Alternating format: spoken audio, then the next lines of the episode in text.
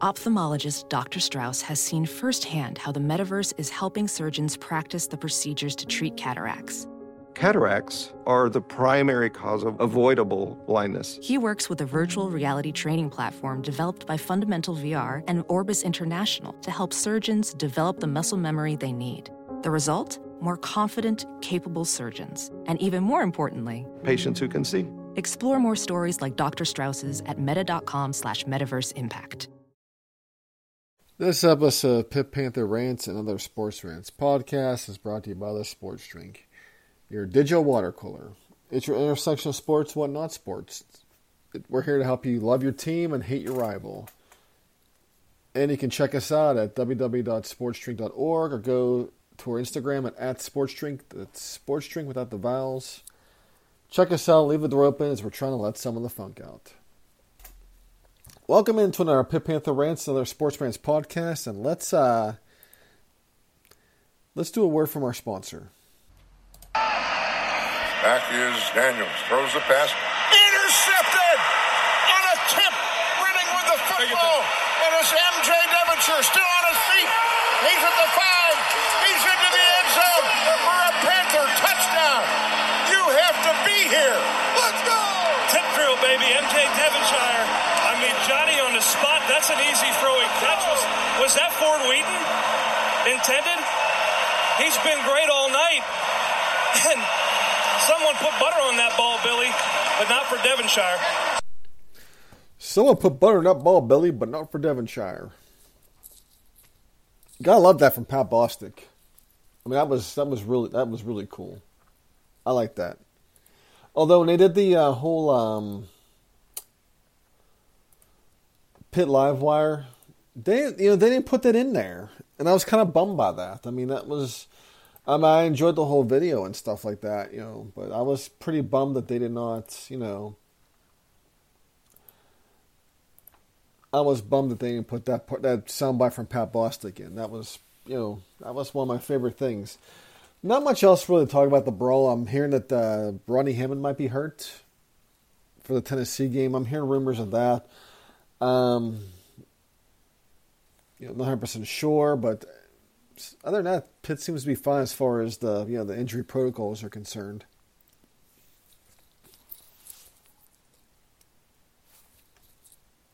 West Virginia is obviously not happy about the officiating, and I'm not really sure to be mad about. I mean, it was the game itself for the most part. I mean, each team had just one turnover. I mean, there was really nothing really bad about the game for them.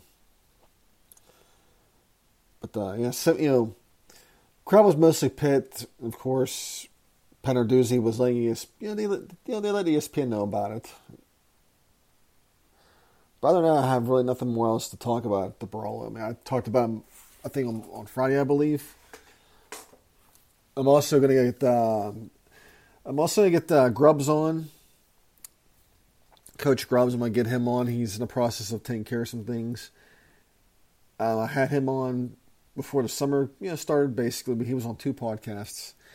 I want to catch up with him. I know he crossed paths with Jamie Dixon. Would love to hear about some. Hopefully, not sure what we'll have to say about that, but I'd like to hear about that. I don't think Jamie's coming back to Pitt, but to see him there is a good sign as well. So maybe Pitt's it'd be nice if they would honor Jamie. How do I help my patients when their organs fail them? Excuse me, I'm getting advertisements from ESPN. Years of performing successful. I'm checking the games from the ACC Top 25 like I usually do, and of course ESPN decides to play the videos for their advertisements. Now Kenny Pickett went from the 3rd on the depth chart to 2. And I guess Steelers claimed it was a mistake. I don't know. It doesn't matter. I mean, I think life's too short to get mad over the depth chart. I mean, Mitch is obviously going to be the starter, but that's just that. I guess Pitt didn't change much in terms of the polls. I mean, the AP, I believe they're 17. And then the coaches are 14, which, they got a lot of ACC votes. I mean, not ACC. They got a lot of the SEC coaches, the SEC media people seem to like Pitt. And if anything, what I feel what's going to happen is they're probably just doing that. So if Tennessee beats Pitt, they have an excuse to put Tennessee in the top 10 next week because, you know, Florida beat Utah and all of a sudden, you know, Florida's in the top 15. I don't know.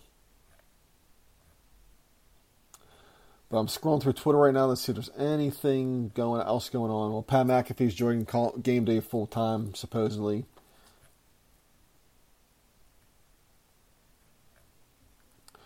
Brian Kelly wants to find reporters $10 and you know, Brian needs to realize that he's down in SEC land, so you can't get away with some of the things that you're saying. As you know, a reporter responded, you know, if you win, maybe we'll be on time. You know, yeah, it's Brian's going to realize it's down in Baton Rouge, it's a little different than South Bend. I mean, yeah, it's a different, it's a lot different there. So I hope that, that works out for him. Well, not really. I mean, we don't really like Brian Kelly, do we? No, we don't. So we really don't hope. But while that was happening, we had Coach O, who talked about his buyout. Let's check this soundbite out. Oh, grateful of my time, fellas. That was my opportunity. You know, coaches got a shelf. Some coaches got 50 years. Some coaches got 12. Mine was 6. Good. I got to tell you, we had a meeting. Say, Coach, things are not going well. No shit. Ray Charles can see that, brother. And they were good. And Scott Woodward is a friend of mine today. Really, really, a lot of respect for the way they handled me. So what's next? Well, I gotta tell you this, though. Say, Coach, you got $17.1 million on your contract. We're going to give it to you. I said, what time you want me to leave and what door you want me out of, brother? I mean, that was a nice soundbite there from Edward Giron. Hey, I mean, if they told me that much money off my contract or whatever, they would fire me, shoot, I would say the same thing. When do you want me to go and what door do you want me out of?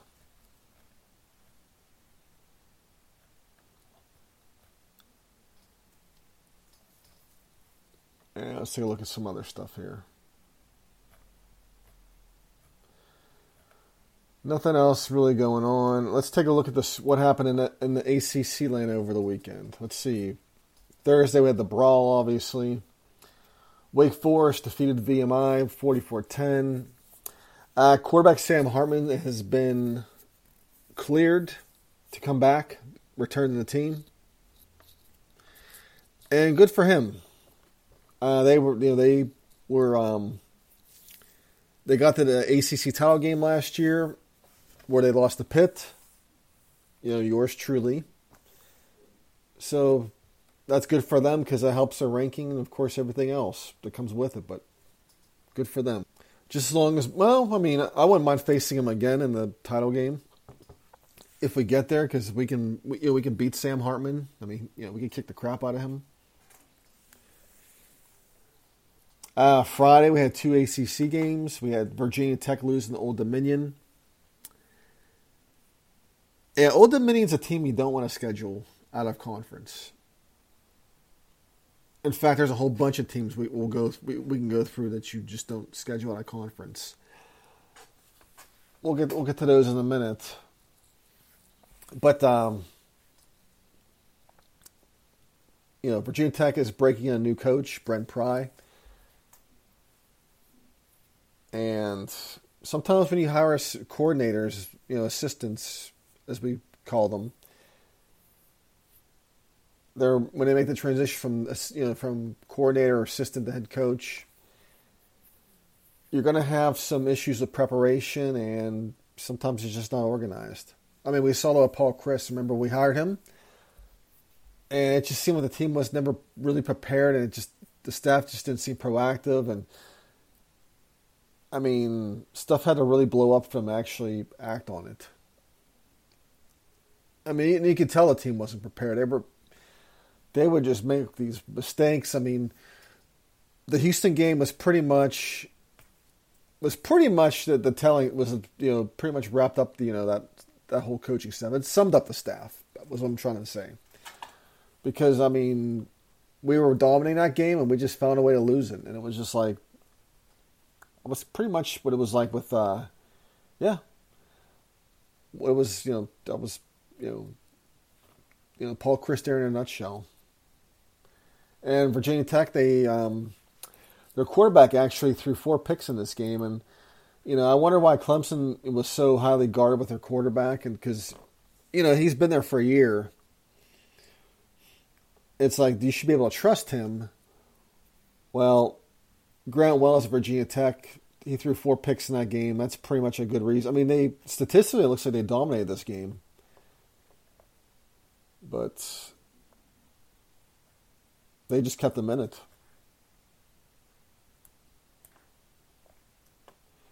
Duke beat Temple 30-0. I'm not sure how Duke's going to be. Temple, you know, the Matt Rule era has been long gone, and I think Temple may end up going back to the same Temple we've always known, the same Temple we kicked out of the Big East. I mean, they were just a football-only member, and they really added nothing. I mean, if you're going to add a football-only member, they should at least add something, and they really didn't. I mean, all they added was the Philly market, and really, and of course, they played at the Link, I think. They just really didn't add a whole much of anything else. And I think they're building an on-campus stadium, supposedly. Okay, it looks like they signed a 5-year extension with Lincoln. I thought maybe the Eagles were going to kick them out, say, hey, you know, you guys are tearing for turf, and you guys don't add anything of substance. Get out of here. I'm not sure if that was the thing or not. But let's see, Saturday's games. NC State beats East Carolina 21-20. East Carolina almost won this game. They missed a late extra point. I guess that would have sent the game to overtime. Miami beats Bethune-Cookman 70-13. Rutgers beats Boston College 22-21. I thought Boston College was winning this game, and somehow Rutgers came back to, you know, to win it. I think Boston College is basically, their offense is probably just Zay Flowers, and that's it. Jerkovic threw 2 picks. And, you know, Rutgers basically is breaking in a young team, and Boston College dominates statistically, but they just found a way to lose the game. North Carolina defeated Appalachian State 63-61. Matt Brown was doing a dance in the locker room after the game. I'm not exactly sure why you would be doing a dance after your team just gave up 61 points. I mean, if this was Pat Narduzzi and his team gave him 61, Pat would probably punch a water cooler. But to be fair, I mean, I forget about the Syracuse game when that went to overtime. I think Pat actually jumped on the pile because they won. Virginia beats Richmond 34-17. Syracuse defeats Louisville 31-7. I had Louisville beating Pitt this year is one of my predictions, because I felt that it's just a game that Pitt would lose.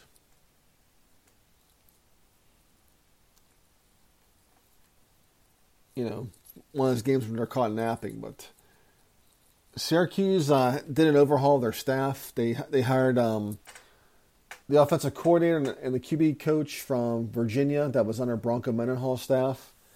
Dino Babers redoing the offense. And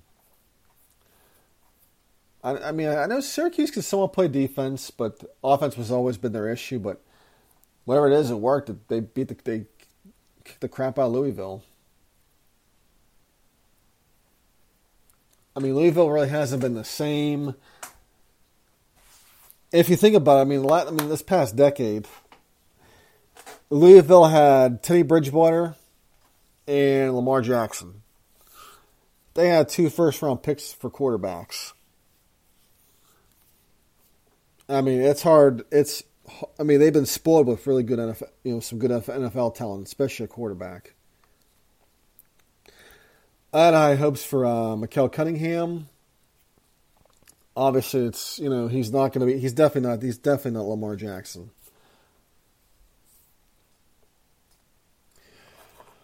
But does Louisville go and get Jeff Brom? I mean, possibility. They'll give him the money. I mean, if you're coaching college football, do you go Louisville or Purdue? I think, given the recent TV contract the Big Ten got, I would probably stay with Purdue because you're going to get paid.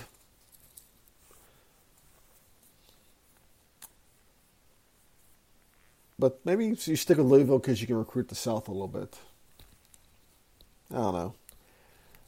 And, of course, Sunday night we have Florida State LSU. Now, Florida State took Brian Kelly and Notre Dame in overtime last year, and they ended up finishing 5-7. So I really wouldn't read too much into this game. If it wasn't for the block extra point, this game would have went to overtime, and LSU probably would have won it because Florida State pretty much was letting it slip away. Clemson knocked off Georgia Tech 41-10. That's pretty much what's happened in the ACC. Now, the top 25. Let's see, on Thursday, Oklahoma State beat Central Michigan 58-44. Sounds like a close game, but it looks like the game was over at halftime. Let's see, what anything else of substance? Notre Dame lost to Ohio State 21-10. That was a top 10 matchup. Notre Dame played its ass off on defense, but Marcus Freeman's got to figure something with that offense because if they don't have a vertical attack, they're not going to have a good year. Although this may, obviously they're not going to be playoff contenders this year, but down the road, if he keeps it, keeps the defense stout, he may, gets the offense going. Things may look up for Notre Dame. Georgia and Oregon played. I had Utah winning the Pac-12, which they still might. I had high hopes for this game, but when I saw Bo Nix was the QB for Oregon, I pretty much figured this game was going to be a wash because I watched Bo Nix at Auburn, and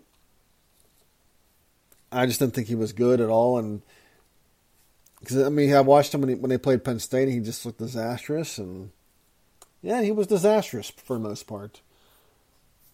Yeah, this game, they couldn't match up. Not, game was over at halftime. It's probably over in the first quarter. Florida beat Utah 29-26. Utah was in the top 10, which, Florida now is all of a sudden, in the top 15, which is kind of odd, but whatever.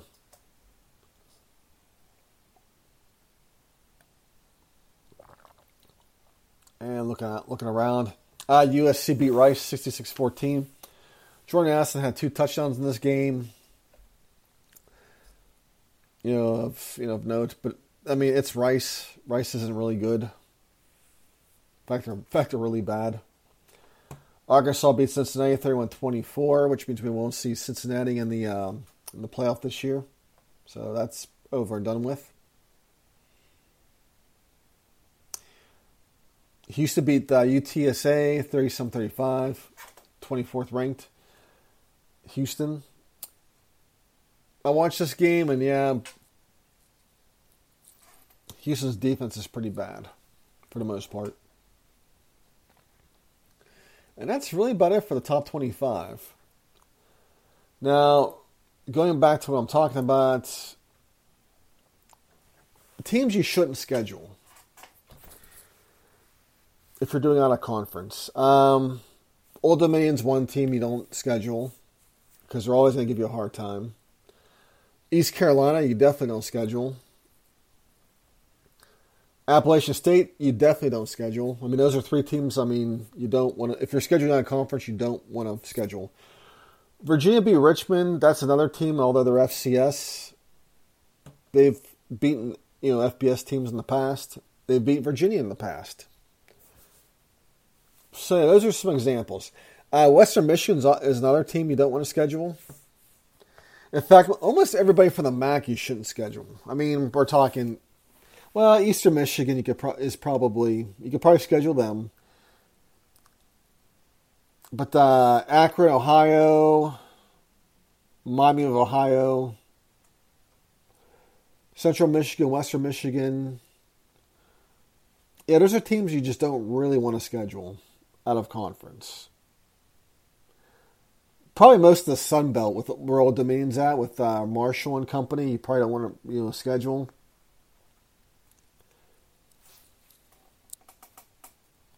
Yeah, Coastal Carolina, you definitely don't want to schedule. I mean, Army, you can schedule them. I mean, Navy, I would, from the AAC, I would avoid. I'm forgetting about the AAC at this point because there's some teams right now you currently shouldn't schedule. Let's see, the AAC. The American, as they call it. Yeah, UCF, you don't want to schedule. We've already talked East Carolina, Cincinnati, Houston, although most of those teams are leaving for the Big 12. South Florida used a team you shouldn't schedule. That was before, that's when they were Conference USA. If you remember in 2001, Pitt scheduled them, and Markel Blackwell pretty much picked us apart. Of course, there's Tulsa, Tulane, Memphis, SMU. I mean, yep. And let's not forget Pitt lost to Youngstown State. That was the first game of the Paul Chryst era, I believe, which goes back to what happened there. And it could be what you saw with Brent Pry at Virginia Tech. You could be seeing, what happened with the Paul Chryst era. It could be a preview of what you're seeing with the Brent Pry era. Just disorganization and all kind of other stuff. Anyways, guys, I'll close out here. Hope you guys are having a great Labor Day weekend. Unfortunately for me, all my kids got hit with COVID, which sucked. I'm not sure if I had it. I may have had, but if I did, I couldn't tell if I did. I did get vaccinated, although I can still get it, but maybe it's not you can still get it, but the symptoms aren't as bad. But I got tested, and I was negative. So, just stay safe, people. That's all I can tell you. Hope you had a great Labor Day weekend. I mean, I made my bison chili, because I was at the store and I saw they had bison meat on manager special, which means if they have meat that's about to go, by the sell by date, they'll put on the manager special where they're trying to get rid of it. They're trying to, mark it down to get rid of it. And I found, 2 packets of bison meat, and I was like, oh, cool. I said, bison chili sounds good. Although it's still summer, technically here, but I wanted some damn chili. But other than that, not much else, guys. You guys have a great one. Held a Pit. I'll talk to you guys later this week. Let's jump into Peppa's world of play. Look for spring flowers, hunt for muddy puddles, and bravely explore exciting places with Peppa play sets. Peppa Pig, inspiring kid confidence.